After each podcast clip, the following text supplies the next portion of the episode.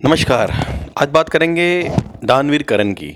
करण मेरे सबसे favourite character हैं महाभारत के। वो सूर्यपुत्र हैं, बहुत बड़े दनोदर भी हैं मतलब शायद अर्जुन से भी बड़े।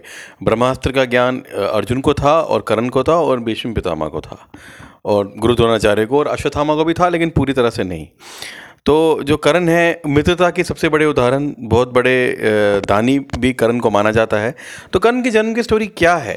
एक्चुअली कुंती को ना एक वरदान दिया था एक ऋषि ने कि वो देवताओं से पुत्र की प्राप्ति कर सकती है। अब वो तब शादीशुदा नहीं थी और अपने बचपने में उसको लगा ऐसा हो सकता है क्या, जैसे हम भी बचपने में करते हैं। तो बचपने में उसने क्या किया, सूर्यदेव को बुला लिया, वो वरदान चेक करने के लिए पहली बार। और सूर्यदेव आगे, अब सूर्यदेव आए तो वचन को तो पूरा करना पड़ेगा, जबकि कुंती कहती है कि मैं अभी, क्योंकि मैरिड नहीं हूँ तो मैं क्या करूँगी? बट सूर्यदेव ने कहा, वचन तो पूरा होगा। तो उसी से फिर वो करण को जन्म देते हैं, ठीक है? तो लेकिन कुंती को उन्हें छोड़ना पड़ता है करण को, क्योंकि वो मैरिड नहीं होती है, इसलिए वो नहीं रख पाती है उन्हें। तो अगर आप उस क्रोनोलॉजी से देखें तो जो करण है, वो सबसे बड़े भाई हैं। युधिष्ठिर के भी बड़े भाई हैं और वो करण हैं। और मेरे जैसे मैंने कहा, वो सबसे, मेरे सबसे फेवरेट कैरेक्टर हैं इसके महाभारत के।